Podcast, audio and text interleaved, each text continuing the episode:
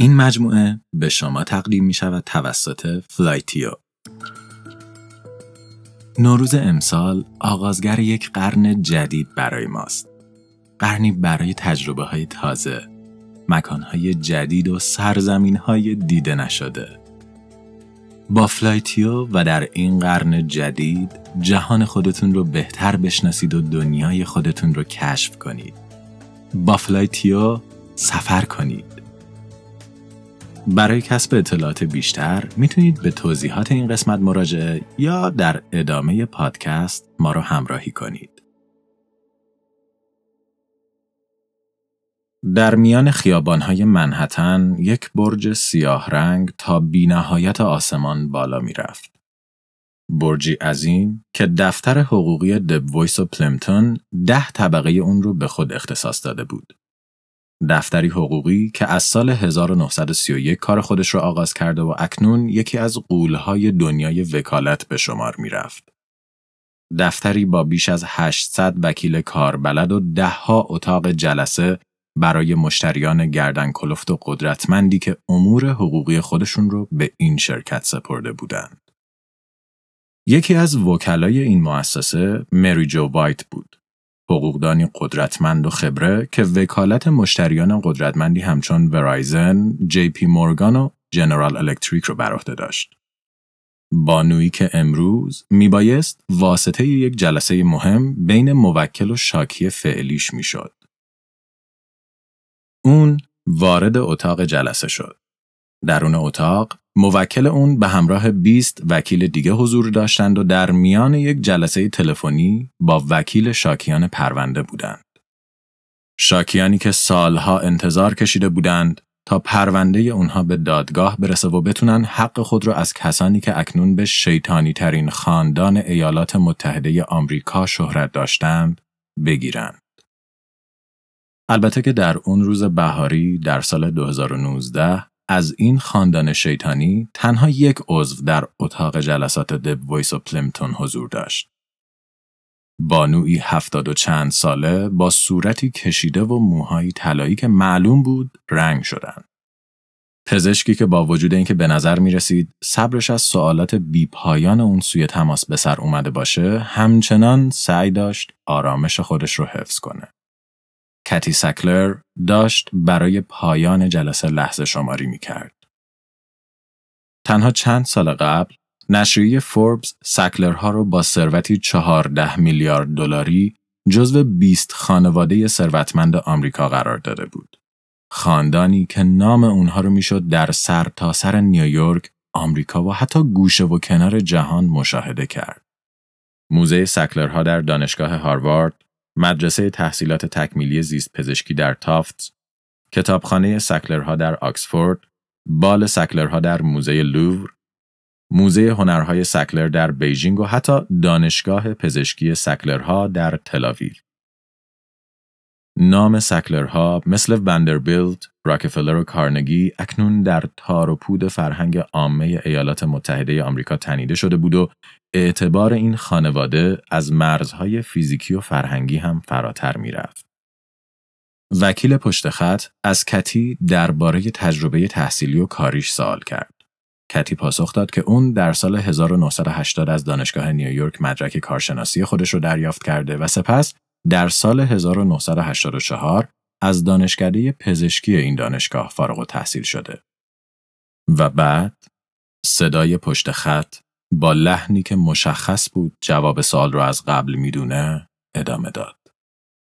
و بعد کار در شرکت پردو فردریک. شرکتی که پدر کتی یکی از صاحبین اصلی اون بود. پردو فردریک که بعدها با نام پردو فارما شناخته شد، یک شرکت داروسازی در کنتیکت بود که منبع اصلی ثروت سکلرها حداقل نسل دوم اونها به شمار می‌رفت.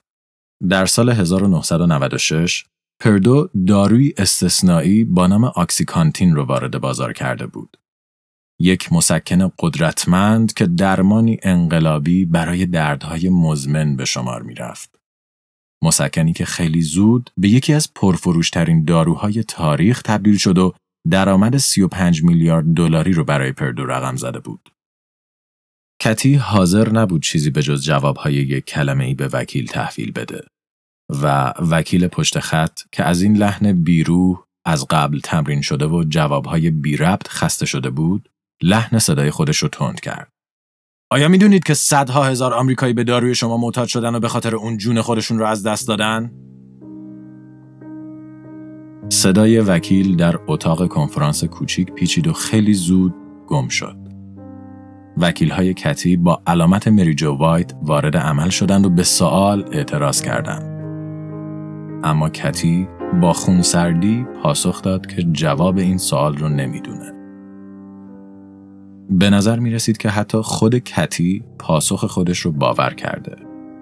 به عقیده اون خانواده سکلر همیشه تلاش کرده بود تا کیفیت زندگی مردم رو ارتقا ببخشه و از علم پزشکی به نفع بشریت استفاده کنه. اما واقعیت چیز دیگه رو نشون می‌داد. داروی معجزه آمیز سکلرها اون چیزی که می‌گفتند نبود. آکسیکانتین عامل اصلی بزرگترین قتل عام در ایالات متحده آمریکا اعتیادی فراگیر و گسترده ترین بحران بهداشت عمومی در تاریخ این کشور به شمار می رفت. دارویی که تعداد موارد فوت بر اثر مصرف اون از مجموع تمام کشته های جنگی آمریکا بعد از جنگ جهانی دوم هم فراتر می رفت.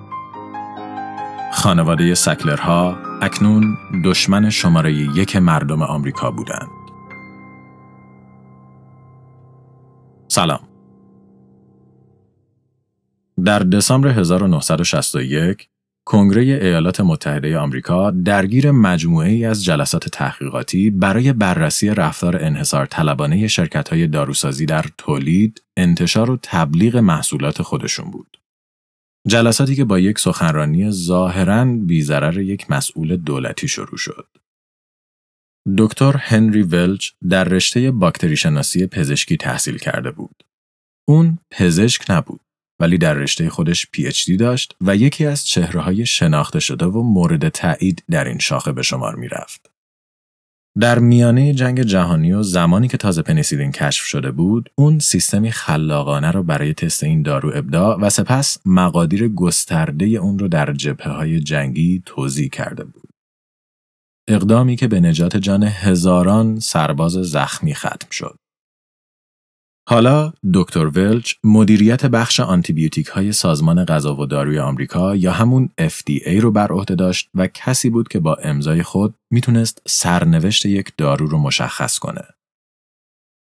در پاییز 1956 دکتر ولچ برای سخنرانی در چهارمین سمپوزیوم آنتیبیوتیک ها در واشنگتن دعوت شده بود. با رفتن اون روی صحنه همه حضار افرادی که اکثرا پزشکان و داروسازان مطرح آمریکایی بودند ساکت شدند و خودشون رو آماده شنیدن حرفهای اون کردند. دکتر ولچ از سمت دوایت دی آیزنهاور رئیس جمهور وقت آمریکا از همافزایی بین دانشمندان، پزشکان و کارآفرینان برای ایجاد کسب و کارهایی که منجر به نجات جان مردم می‌شد تشکر و سپس بر نیاز به اتحاد جهانی تحقیقات گسترده و رشد این صنعت نوظهور تاکید کرد. ما اکنون در عصر سوم آنتیبیوتیک درمانی قرار داریم و هیچ چیز جلودار این پیشرفت نخواهد بود. سخنرانی ولچ با تشویق گسترده حضار به پایان رسید و بجز عدهای معدود که حرفهای ولچ رو یک تبلیغ غیر برای آنتیبیوتیک ها و شرکت های تولید کننده اون می‌دونستند، دیگران با هیجان از حرفهای اون استقبال کردند. یک روز بعد از پایان سمپوزیوم روزنامه واشنگتن پست با تیتری بزرگ شکست بیماری های مرگبار به دست آنتیبیوتیک ها رو اعلام و تنها کمی بعد شرکت فایزر با انتشار یک بیانیه با تاکید بر فعالیت در عصر سوم آنتیبیوتیک ها از محصول جدید خودش که اتفاقا یک آنتیبیوتیک جدید بود رونمایی کرد. شاید برای یک شخص معمولی سخنرانی ولج، تیتر واشنگتن پست و انتشار محصول جدید فایزر تنها یک همزمانی اتفاقی بود. اما برای سناتور استس کفاور ماجرا کمی بودار و مشکوک به نظر می اومد. کفاور در دانشگاه ییل درس خونده و اکنون نماینده تنسی در کنگره ایالات متحده آمریکا بود. کفاور علاقه زیادی به تحقیق روی چیزهای مشکوک داشت. اون یکی از افراد تأثیرگذار در تحقیق و تفحص از خانواده های مافیایی و فعالیت های اقتصادی اونها به شمار می‌رفت و در سال 1958 بعد از خوندن گزارشی از جان لیر که در نشریه ساتردی ریویو انتشار یافته بود، نگاه اون بر شرکت های دارویی متمرکز شد. در عواست دهه 1950 تبلیغات پزشکی به یک صنعت پردرآمد تبدیل شده بود. شرکت های داروسازی محصولات جدید خودشون رو به شکل مستقیم و غیر مستقیم به پزشکان معرفی و تجویز اونها رو برای بیماران تبلیغ می‌کردند. در اواخر همین دهه یکی از دوستان پزشک جان لیر که از این تبلیغات شاکی شده بود، اون رو به مطب خودش دعوت کرد. جان لیر یک نویسنده و ویراستار مقالات علمی در نشریه ساتردی ریویو بود که به خاطر مطالب تحقیقاتی و افشاگرانه خود در جامعه علمی شهرت داشت. زمانی که جان لیر به مطب دکتر رفت، اون یک کشو پر از پمفلت ها، بروشورهای تبلیغاتی و نمونه های دارویی رو به جان نشون داد که از طرف شرکت های مختلف برای اون ارسال شده بودند. هرچند که این ارسال خود مختارانه هرزنامه ها چیزی نبود که دکتر را عصبانی کرده بود. طبق گفته پزشک بیشتر این تبلیغات حاوی اطلاعات غلط، دروغین و حتی گمراه کننده بودند. یکی از بروشورهای درون کشو همون تبلیغاتی بود که فایزر در سال 1956 و بعد از سخنرانی هنری ولچ منتشر کرده بود. تبلیغی که عصر سوم آنتیبیوتیک ها رو جشن می گرفت و ادعا می کرد که روز به روز پزشکان بیشتری از آنتیبیوتیک فایزر به عنوان داروی منتخب خود یاد می کنند. پشت کاغذ هم یک لیست از پزشکانی بود که به معجزه آسا بودن دارو شهادت می‌دادند. لیر بروشور را از دوست خود گرفت و شروع به تماس گرفتن با پزشکانی کرد که نام، آدرس مطب و شماره تلفن اونها در تبلیغ ذکر شده بود. اون ابتدا برای همه دکترها نامه نوشت. سپس تلگرام فرستاد و حتی با شماره تلفن اونها تماس گرفت. اما هیچ خبری از اونها نشد. با کمی بررسی بیشتر، لیر متوجه شد که دکترهایی که نام اونها در تبلیغ قرار داشت اصلا وجود خارجی نداشتند. شرکت فایزر داشت یک تبلیغ دروغین با اطلاعات جعلی رو میان تمام پزشکان کشور پخش و از این تبلیغ برای افزایش فروش محصولاتش استفاده می‌کرد. گزارش لیر تحت عنوان حذف معجزه از داروی معجزه آسا در ژانویه 1959 منتشر شد و مثل توپ صدا کرد. لیر در گزارش خودش نوشت که اکثر ادعاهای شرکت های داروسازی درباره آنتیبیوتیک های تولید شده توسط اونها واقعیت نداشتند.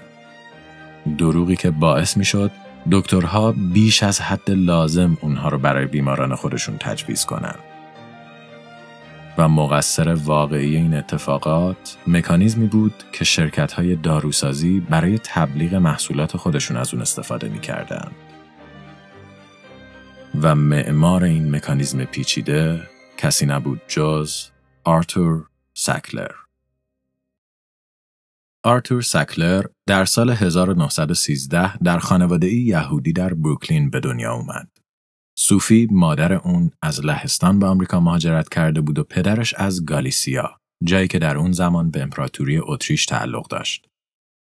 پدر و مادر آرتور از وضع مالی مناسبی برخوردار نبودند. به همین دلیل آرتور کوچیک از سنین کودکی در بقالی پدرش مشغول به کار شد. در سال 1925 آرتور یا آرتی اونطور که دوستانش اون رو صدا می‌زدند وارد دبیرستان اراسموس هال شد.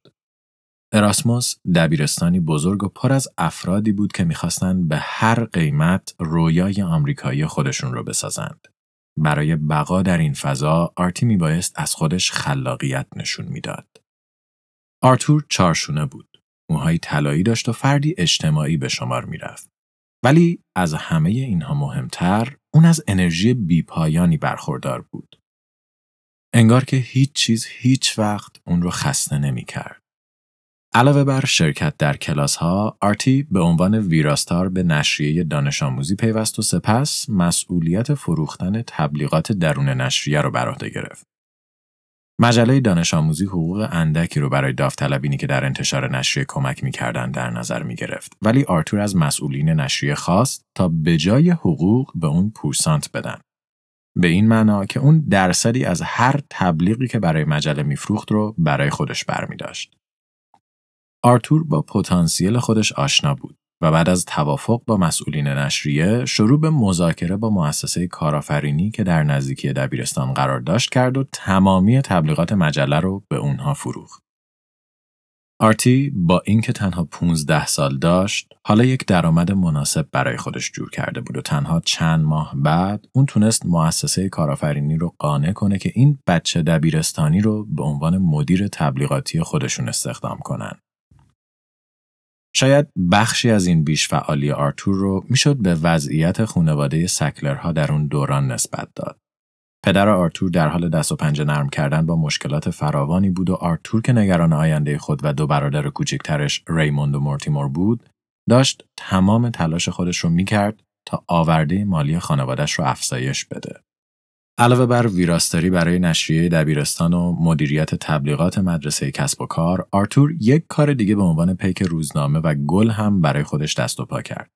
آرتور عصرهاش رو روی دوچرخه از این خونه به اون خونه سپری می کرد تا بلکه در پایان روز بتونه کمک هزینه‌ای برای پدر، مادر و دو برادرش به خونه ببره.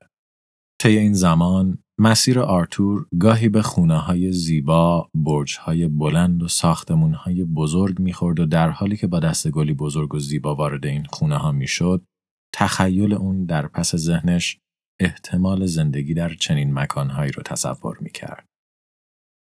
زندگی فراتر از بروکلین بدون نگرانی برای اجاره خونه، گرما و هزینه غذا.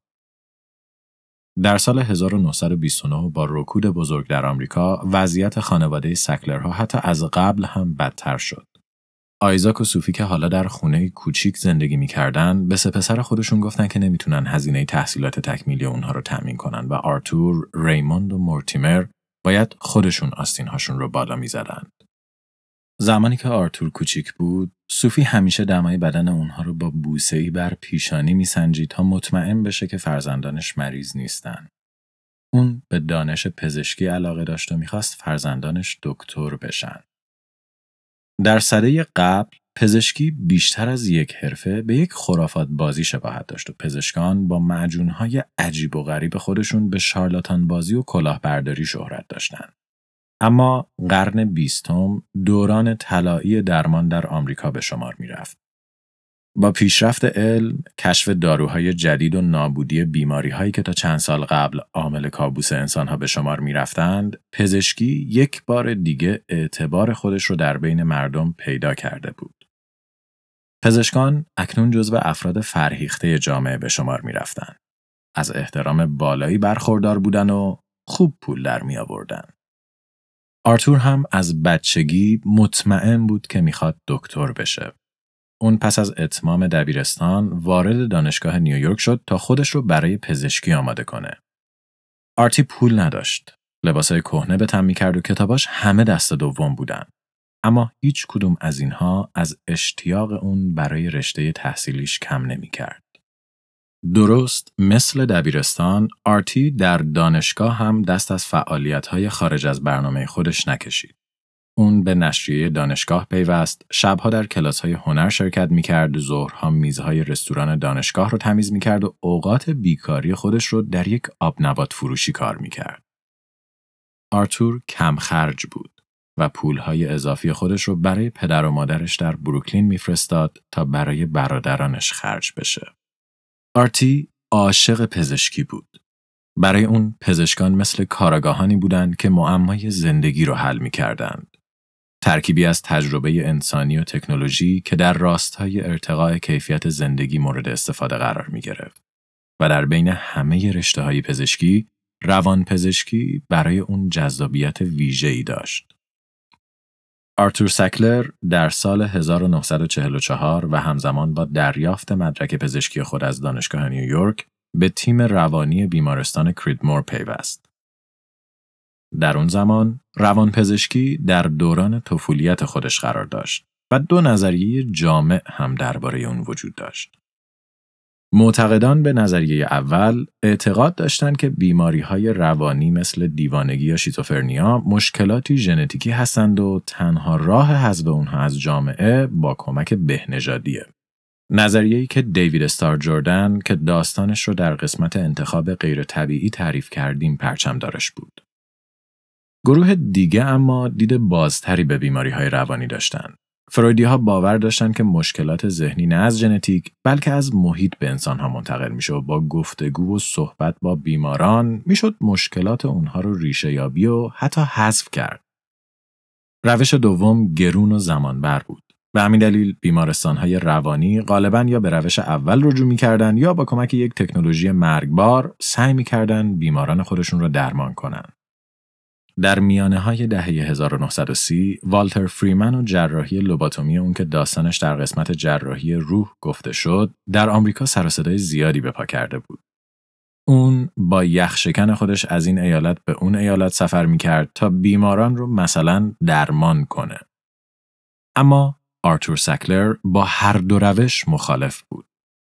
اون باور داشت که مشکلات روانی از به هم ریختن تنظیمات شیمیایی ذهن و مغز منشأ می‌گیره و به همین دلیل باید با داروهای شیمیایی قابل درمان باشه. آرتور سکلر و برادرانش که حالا اونها هم در کریدمور کار می‌کردند مجموعه آزمایشاتی رو روی حیوانات و بیماران بیمارستان انجام دادند تا دارویی رو برای درمان وضعیت روانی اونها پیدا کنند.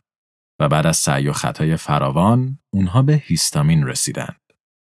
هورمونی که باعث گشاد شدن رگهای مغز و خونرسانی بیشتر به اونها می‌شد.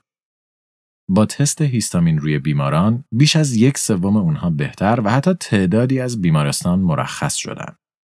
آرتور، مورتیمر و ریموند چندین و چند مقاله درباره استفاده از داروهای مختلف و تأثیر اونها روی مغز منتشر کردند و آرتور که بر دنیای تبلیغات تسلط داشت پوشش خبری مناسبی برای دستاوردهای خود و برادرانش به وجود آورد. تئوری ساختار شیمیایی مغز برادران سکلر شاید به اندازه تئوری نسبیت تأثیرگذار باشد. برادرانی که بدون بستری شدن بیماری های روانی را درمان می کنند. اینها تنها برخی از تیترهایی بود که روزنامه ها به برادران سکلر اختصاص می‌دادند و آرتور خیلی زود به یک روانپزشک موفق و بنام در آمریکا تبدیل شد. هرچند که پزشکی به تنهایی برای آرتی جوان کافی نبود. اون در سالهای دبیرستان استعداد خود رو در کارآفرینی کشف کرده بود و توانایی خارق‌العاده‌ای برای فعالیت در دنیای تبلیغات داشت. پس حالا این فرصت فراهم شد تا آرتی دو علاقه خودش رو با هم ترکیب کنه و چیزی نو از اون خلق کنه.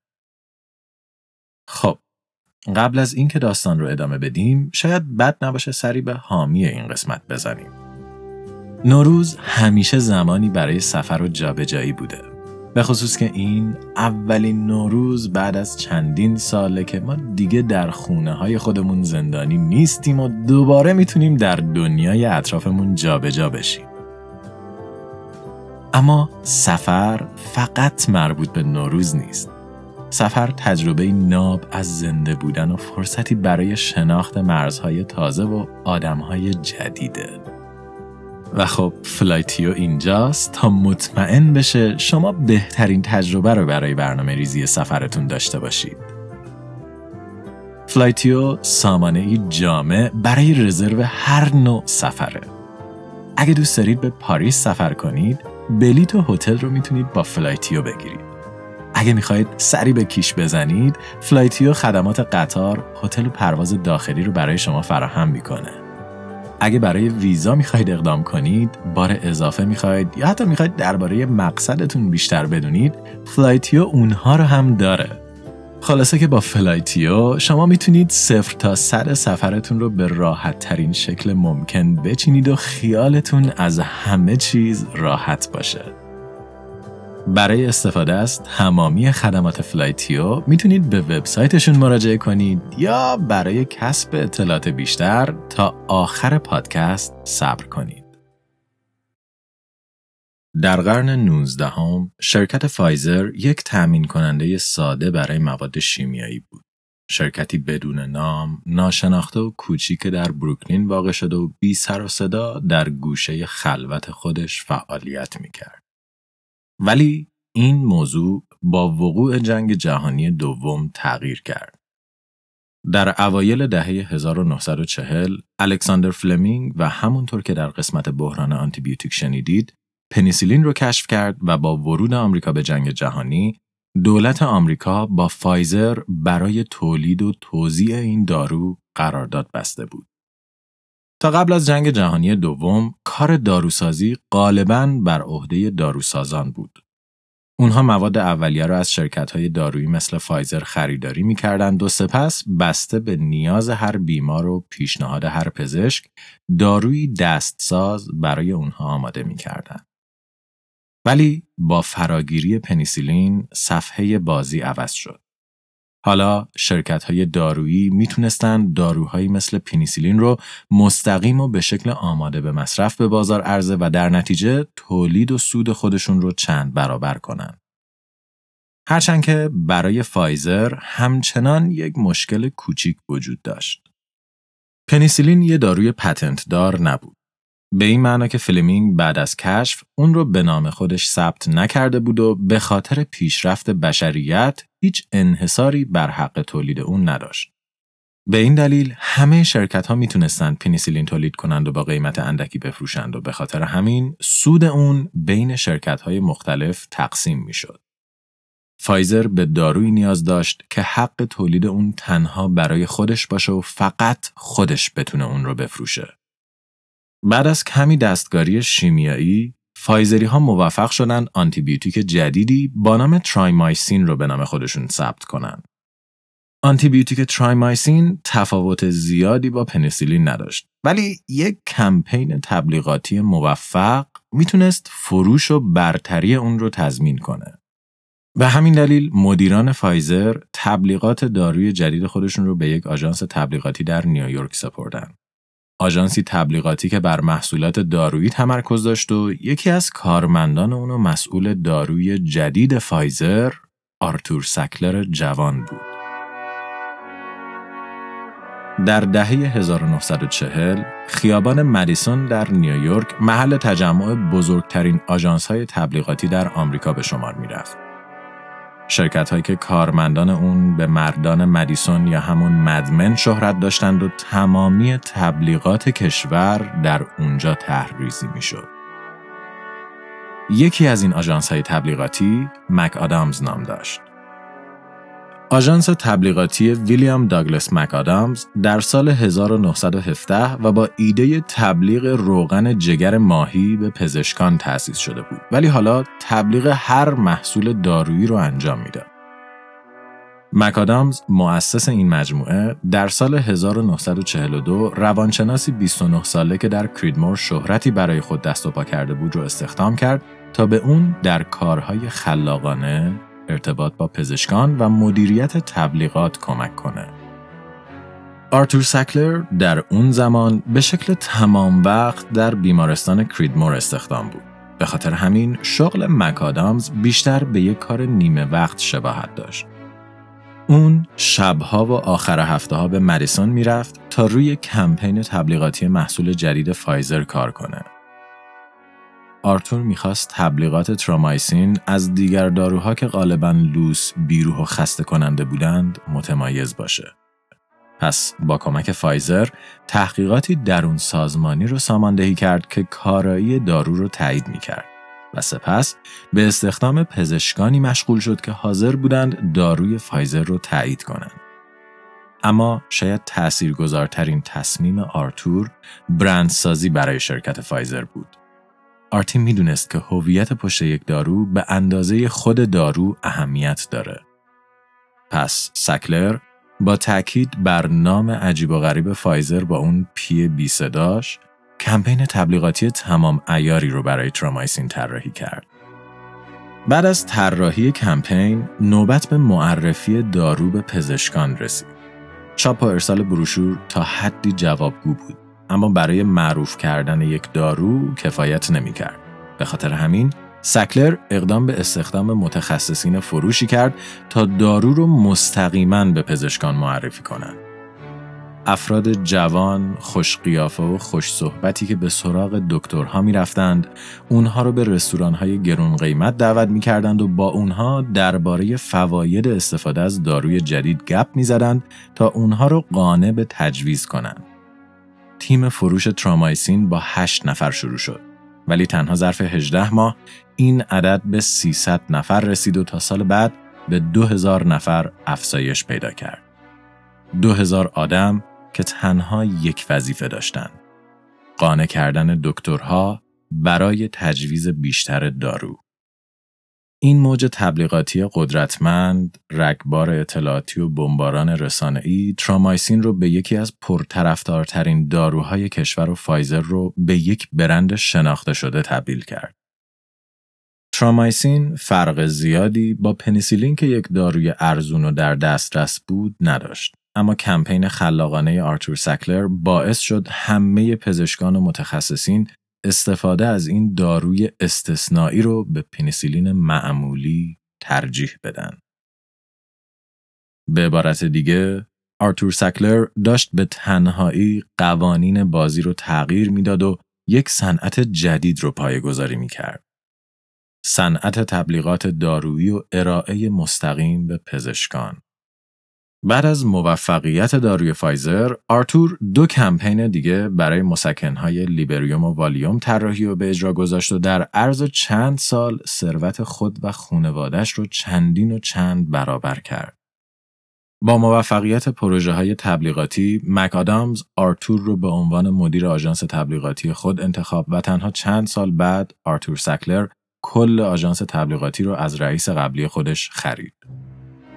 آرتور دیگه یک نوجوان فقیر که با لباسهای قدیمی و کتابهای دست دو به دانشگاه می‌رفت نبود. اون کت شلوارهای گرون قیمت می پوشید، راسخ و با اعتماد به نفس قدم بر می داشت و همه از اون حساب می بردن. اون از قدرت لذت می برد و ستایش دیگران به اون وجود تازه ای می بخشید و موفقیتش در تبلیغات سرمایه کلانی براش به همراه آورده بود تا هر کاری که می‌خواد با اون انجام بده. سکلر یک نشریه خبری به نام مدیکال تریبون برای پزشکان درست کرد. یک شبکه رادیویی برای دکترها پایگذاری کرد و شروع به نگارش در ژورنال های مختلف کرد. فضای بین همه این برنامه ها رو هم با تبلیغات آژانس تبلیغاتی خودش پر کرد. آرتور از تجربه خودش در تبلیغات فهمیده بود که بزرگترین و بهترین کارهای جهان اگه بدون اطلاع مردم باشه به هیچ دردی نمی‌خوره. به همین دلیل و بعد از موفقیت پروژه های بیمارستانی و کمپین های تبلیغاتیش دائما در حال ایجاد رسانه ها و راه های ارتباطی جدید برای گفتگو با پزشکان، مردم و مسئولین بود. آرتور سکلر درست مثل یک اختاپوس داشت بازوهای خودش رو به تمامی ارکان دنیای پزشکی دراز می کرد و تأثیر خودش رو در گوشه گوشه اون افزایش می‌داد. در دنیای تبلیغات اما مکادامز تنها آژانسی نبود که به شکل اختصاصی بر داروها تمرکز داشت. لودویگ ولفگانگ فرولیخ که در آمریکا با نام بیل شناخته می‌شد، یک کارآفرین آلمانی تبار بود. بیل لهجه غلیظ آلمانی داشت و به اپرا و مهمونی های لوکس علاقه‌مند بود. درست مثل آرتور، اون هم به انقلاب پزشکی و تأثیر شگرف اون بر زندگی انسانها باور داشت. به همین خاطر تمام تمرکز آژانس تبلیغاتیش که LW فرولیخ نام داشت رو به اطلاع رسانی درباره محصولات دارویی معطوف کرده بود. مکادامز و LW فرولیخ تقریبا یک اولیگاپولی بر تبلیغات صنعت داروسازی داشتند و اگه شرکتی تبلیغاتش در مکادامز انجام نمی‌شد، قطعا مشتری فرولیخ بود. فرولیخ و مکادامز دو قول دنیای تبلیغات دارویی بودند و به صنعت پرپول داروسازی حکمرانی می کردند.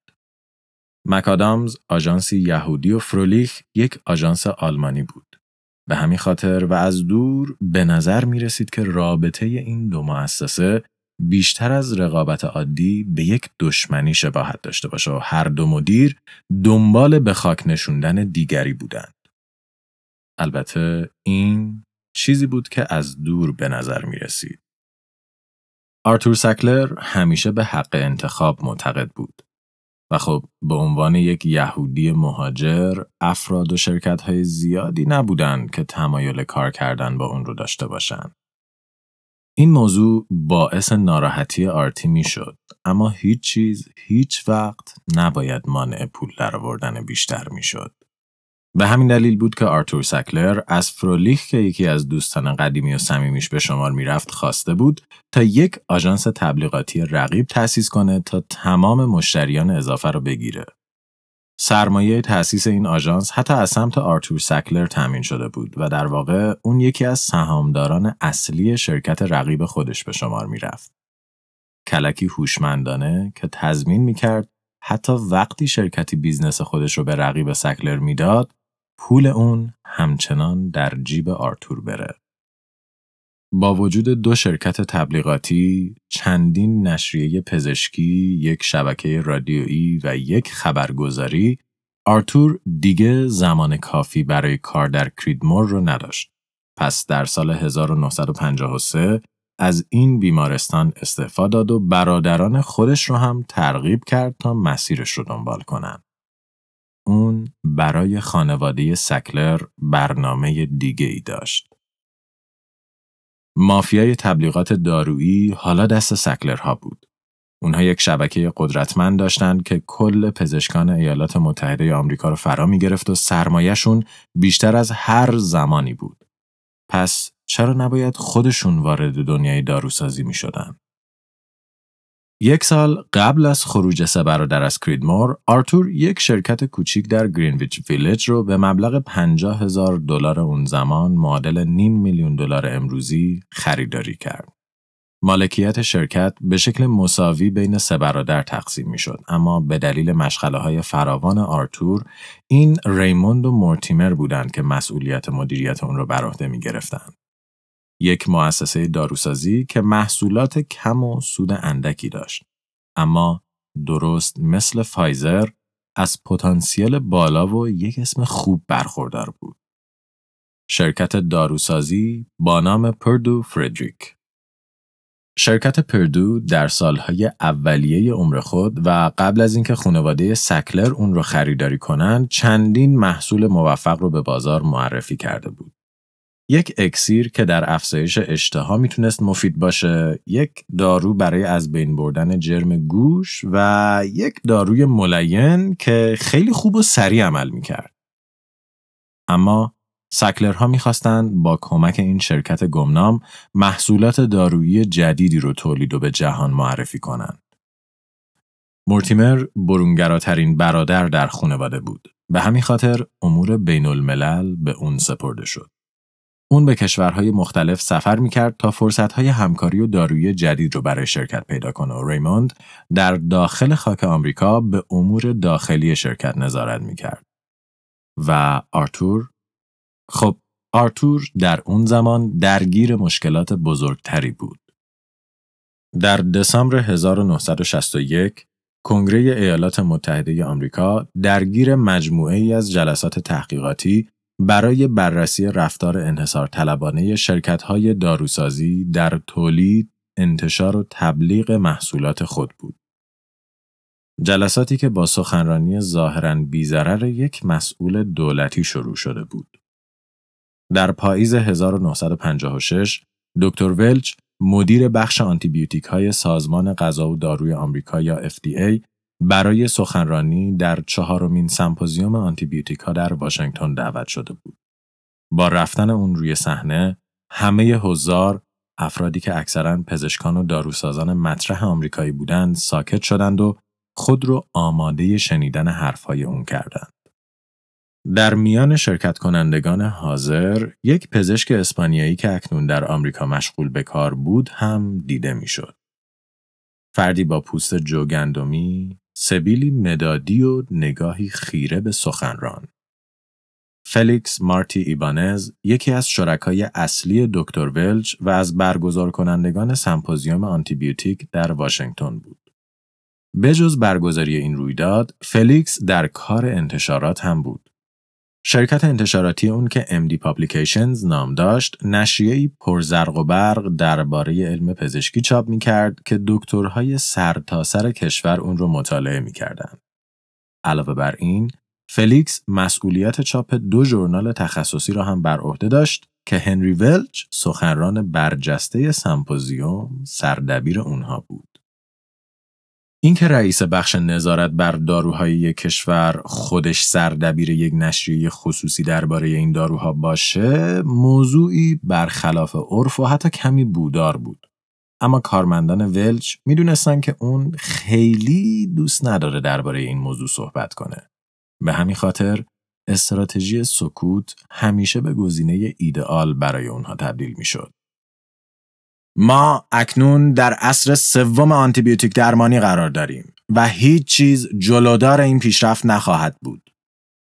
سخنرانی ولچ با تشویق گسترده هزار به پایان رسید و بجز عدهای معدود که حرفهای ولچ رو یک تبلیغ غیر برای آنتیبیوتیک ها و شرکت های تولید کننده اونها می‌دونستند، دیگران با هیجان از حرفهای اون استقبال کردند. یک روز بعد از پایان سمپوزیوم روزنامه واشنگتن پست با تیتر بزرگ شکست بیماری های مرگبار به دست آنتیبیوتیک ها رو اعلام کرد و تنها کمی بعد شرکت فایزر با انتشار یک بیانیه با تاکید بر فعالیت در عصر سوم آنتیبیوتیک ها از محصول جدید خودش که اتفاقاً یک آنتیبیوتیک جدید بود رونمایی کرد.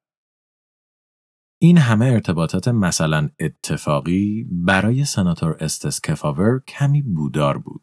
پس اون تحقیقاتی رو برای سر درآوردن از سیستم اقتصادی و تبلیغاتی پیچیده و مخفی شرکت‌های داروسازی در کنگره به راه انداخت.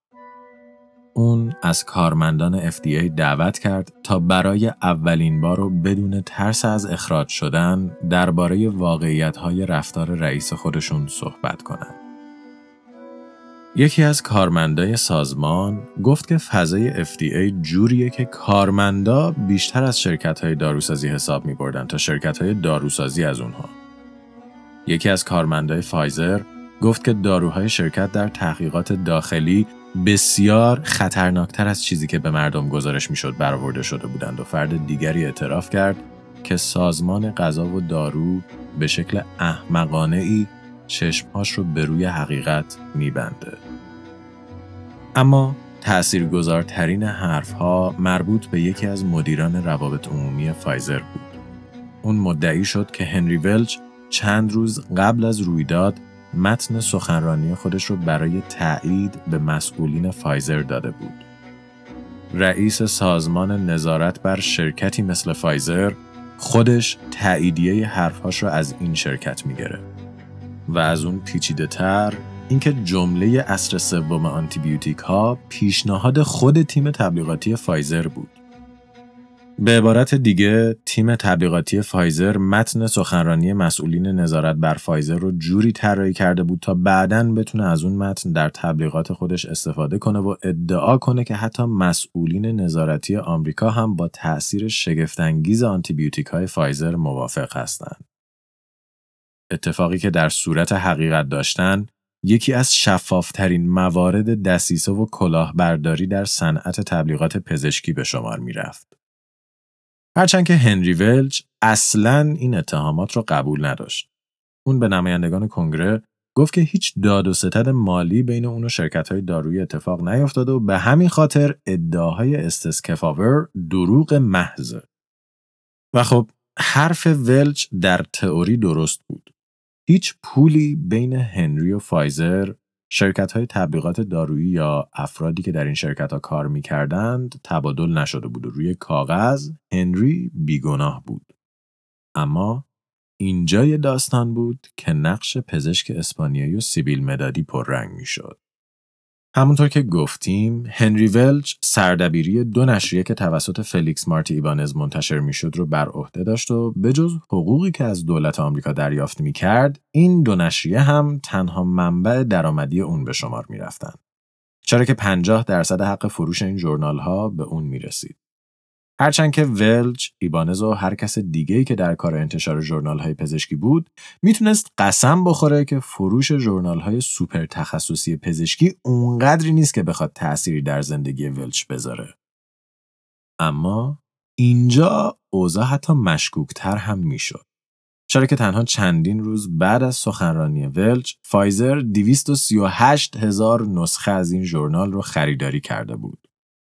چندین و چند ده برابر بیشتر از کل پزشکانی که در آمریکا فعالیت می‌کردند. ولچ سالی 17 هزار دلار از FDA دریافت می‌کرد. اما خریدای فایزر کافی بود تا اون در فاصله 1953 تا 1956 بیش از 287 هزار دلار اون زمان از ژورنال خودش درآمد داشته باشه. مبلغی که 15 برابر بیشتر از حقوق سالیانش بود. به زبان ساده، شرکت فایزر با یک واسطه داشت به سازمان نظارتی خودش رشوه می‌داد. با لو رفتن این آمار و ارقام، هنری ولچ که تمام اعتبار خودش رو در سازمان غذا و داروی آمریکا از دست داده بود، مجبور به استعفا شد. ولی کار سناتور کفاور هنوز تمام نشده بود. در تمام تحقیقات کنگره درباره سیستم فاسد تبلیغات دارویی یک نام دائما به چشم می‌خورد. نامی که مسئول محبوبیت داروی جدید فایزر، رسانه های ارتباطی پزشکان و حالا عضو نامرئی در شراکت ابینز و ولچ به شمار می رفت. بله. بازوهای آرتور سکلر حتی به نشریه های پزشک اسپانیایی هم رسیده بود و اون جزو کسانی بود که با حمایت های خودش به انتشار این نشریه حضور ولچ به عنوان سردبیر در اون و همراهی فایزر به عنوان خریدار اصلی کمک کرده بود. در سی ژانویه 1962 آرتور سکلر برای گفتگو با نماینده ها به ساختمان کنگره اومد. اون از کارمندان دولتی متنفر بود. به نظر آرتی تنها کسانی سراغ شغلهای اداری و دولتی می‌رفتن که ارزه هیچ کار دیگهی در زندگی خودشون رو نداشتن. به همین خاطر اون قرار نبود به چند نماینده بی سواد اجازه بده تا بین اون و خدمت بزرگی که به بشریت می‌کرد قرار بگیرن. برای سناتور کفاور هم این یک لحظه بزرگ به شمار می‌رفت. اون ماها مشغول تحقیق درباره مافیای فاسد تبلیغات دارویی بود و حالا رئیس مافیا اختاپوسی که بازوهاش کل صنعت رو پایگذاری و سپس فرا گرفته بود روبروش نشسته بود و سوگند به بیان حقیقت می‌خورد. آرتور سکلر در بیانیه آغازین خودش از تحصیلاتش صحبت کرد.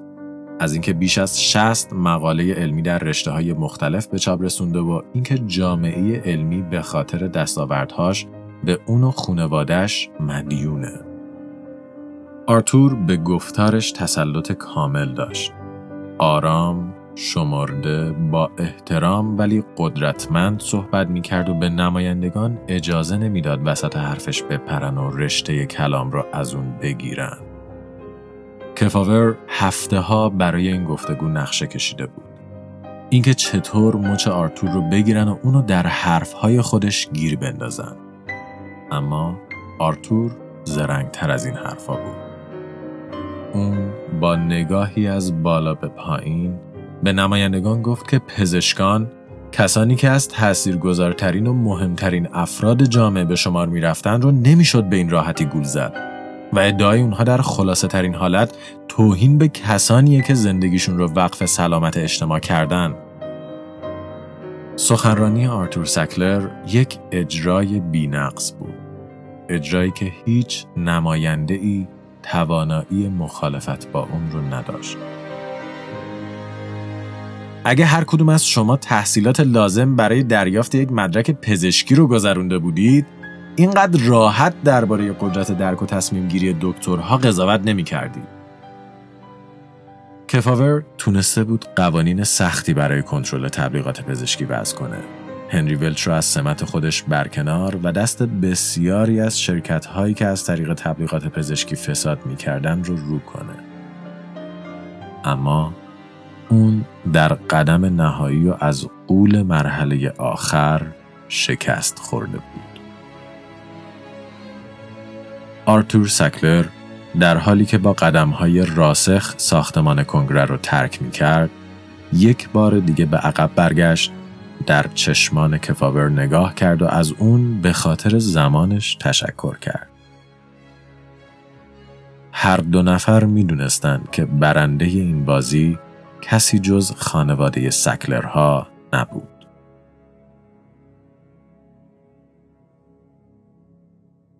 با به پایان رسیدن تحقیقات کنگره و نرسیدن دست اونها به آژانس تبلیغاتی، نشریات و حتی شرکت پردو، سکلرها با خیال راحت فعالیت‌های خودشون رو ادامه دادن.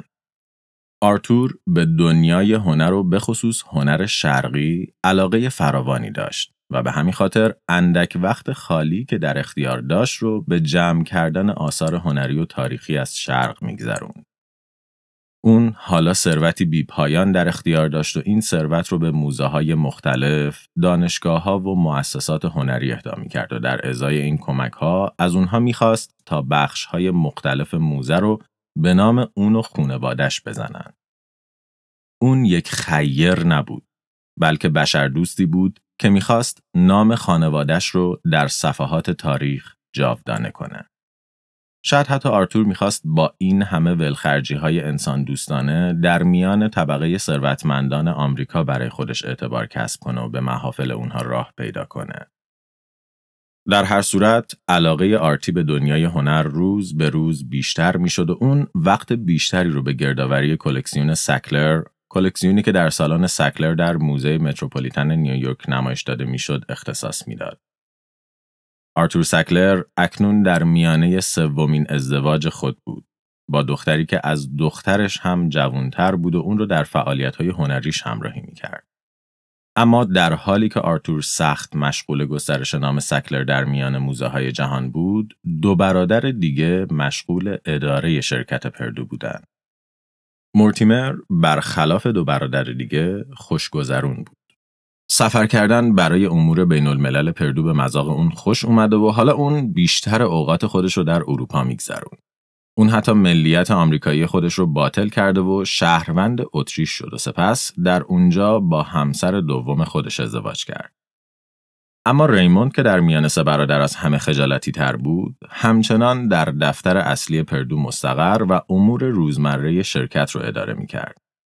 پردو به خاطر چند محصول پرفروش، چندین پتنت دارویی و کمی شانس از یک کسب و کار بینامونشان به شرکتی تبدیل شده بود که درآمد نسبتا خوبی برای دو برادر تامین می‌کرد و نه ریموند و نه مورتیمر دیگه نیازی به همراهی و کمک برادر بزرگتر خود نداشتند. به خصوص که رابطه این سه نفر در دهه قبلی کمی تیر و تار شده بود. بعد از مرگ ناگهانی فرولیخ فردی که آژانس رقیب آرتور رو اداره می‌کرد اما در واقع از دوستان صمیمی اون به شمار می‌رفت بیشتر دارایی اون به خاطر یک قرار کاری به ریموند و مورتیمر رسید و آرتور از سهمی چند میلیون دلاری جا مونده بود. همین موضوع و عدم تلاش دو برادر برای پس دادن سهم آرتور از کسب و کاری که خودش سرمایه اولیه اون رو تأمین کرده بود موجب شد تا رابطه آرتور با دو برادر دیگش خراب بشه.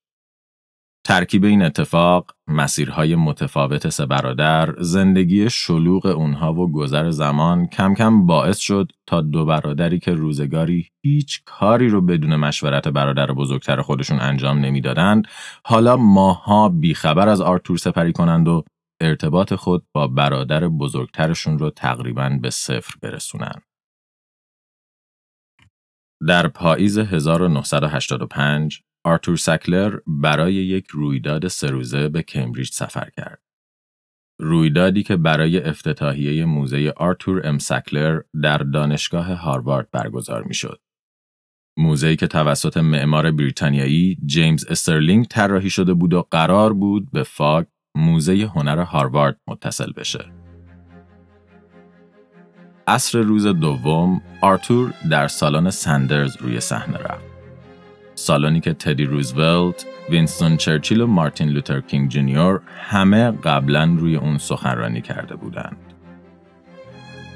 کمتر از یک دهه و نیم تا قرن جدید باقی مانده و اکنون بعد از میلیاردها سال و هزاران گونه از موجودات مختلف این هوموسیپین ها هستند که بر جهان چیره شدند.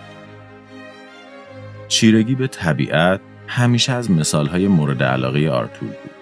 به نظر اون قایت نهایی خودشو به طور کلی نسل انسان ها چیرگی به جهانیه که در اون زاده شدن.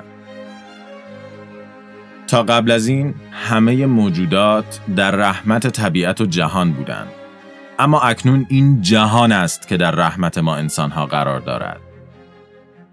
انسانهایی که روی ماه قدم گذاشتند به بیماری ها و حتی مرگ چیره شدند و این روند پیشروی در قرن بیست و یکم سریعتر هم خواهد شد.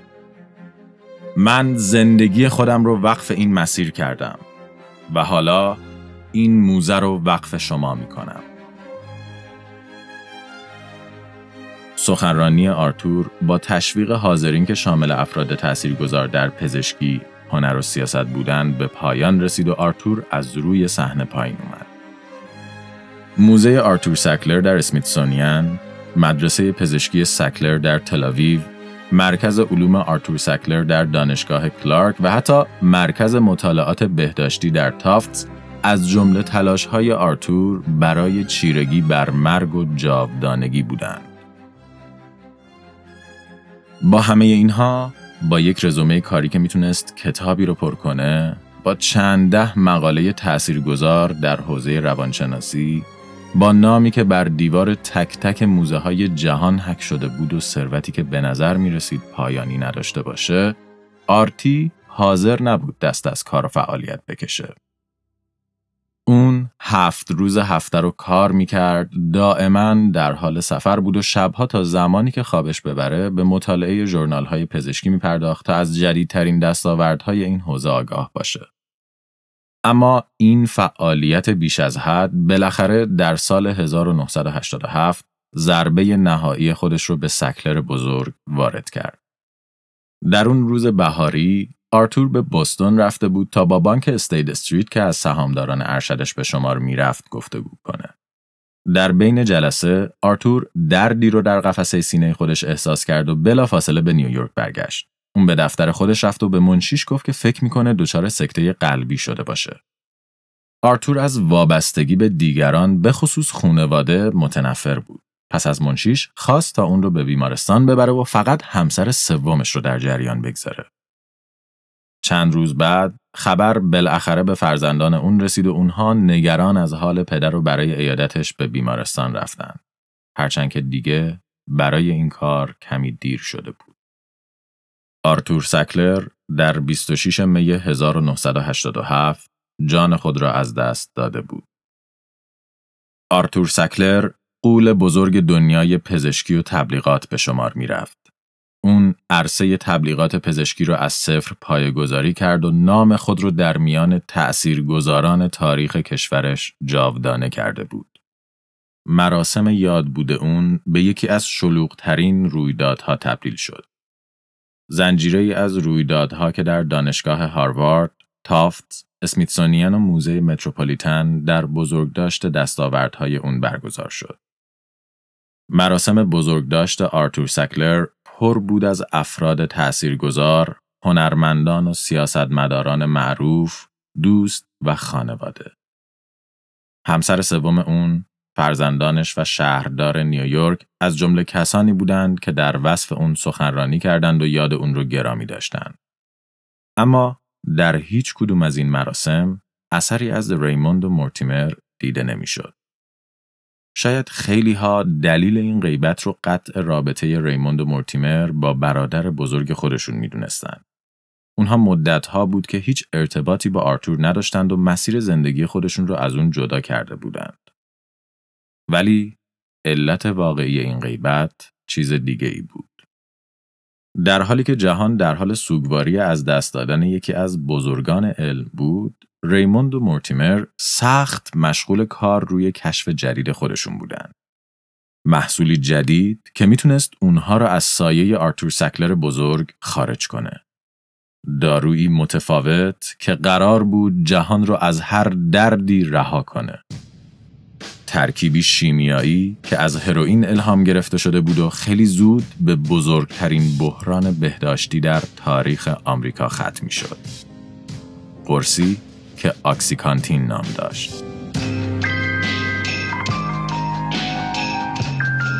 در قسمت بعدی امپراتوری در ما به سراغ نسل بعدی خاندان سکلرها میریم و می‌بینیم که چطور این خانواده یک کشور رو به داروی خودشون معتاد کردند و کشتاری بی سابقه رو در جای جای خاک آمریکا به راه انداختند.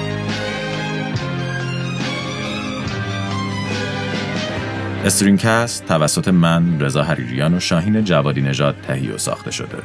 برای کسب اطلاعات بیشتر درباره این پادکست و همچنین گوش دادن به بیش از 100 داستان علمی از فضا، زمین و انسان می‌تونید به وبسایت ما مراجعه یا ما رو در تلگرام، آیتیونز یا کست باکس دنبال کنید.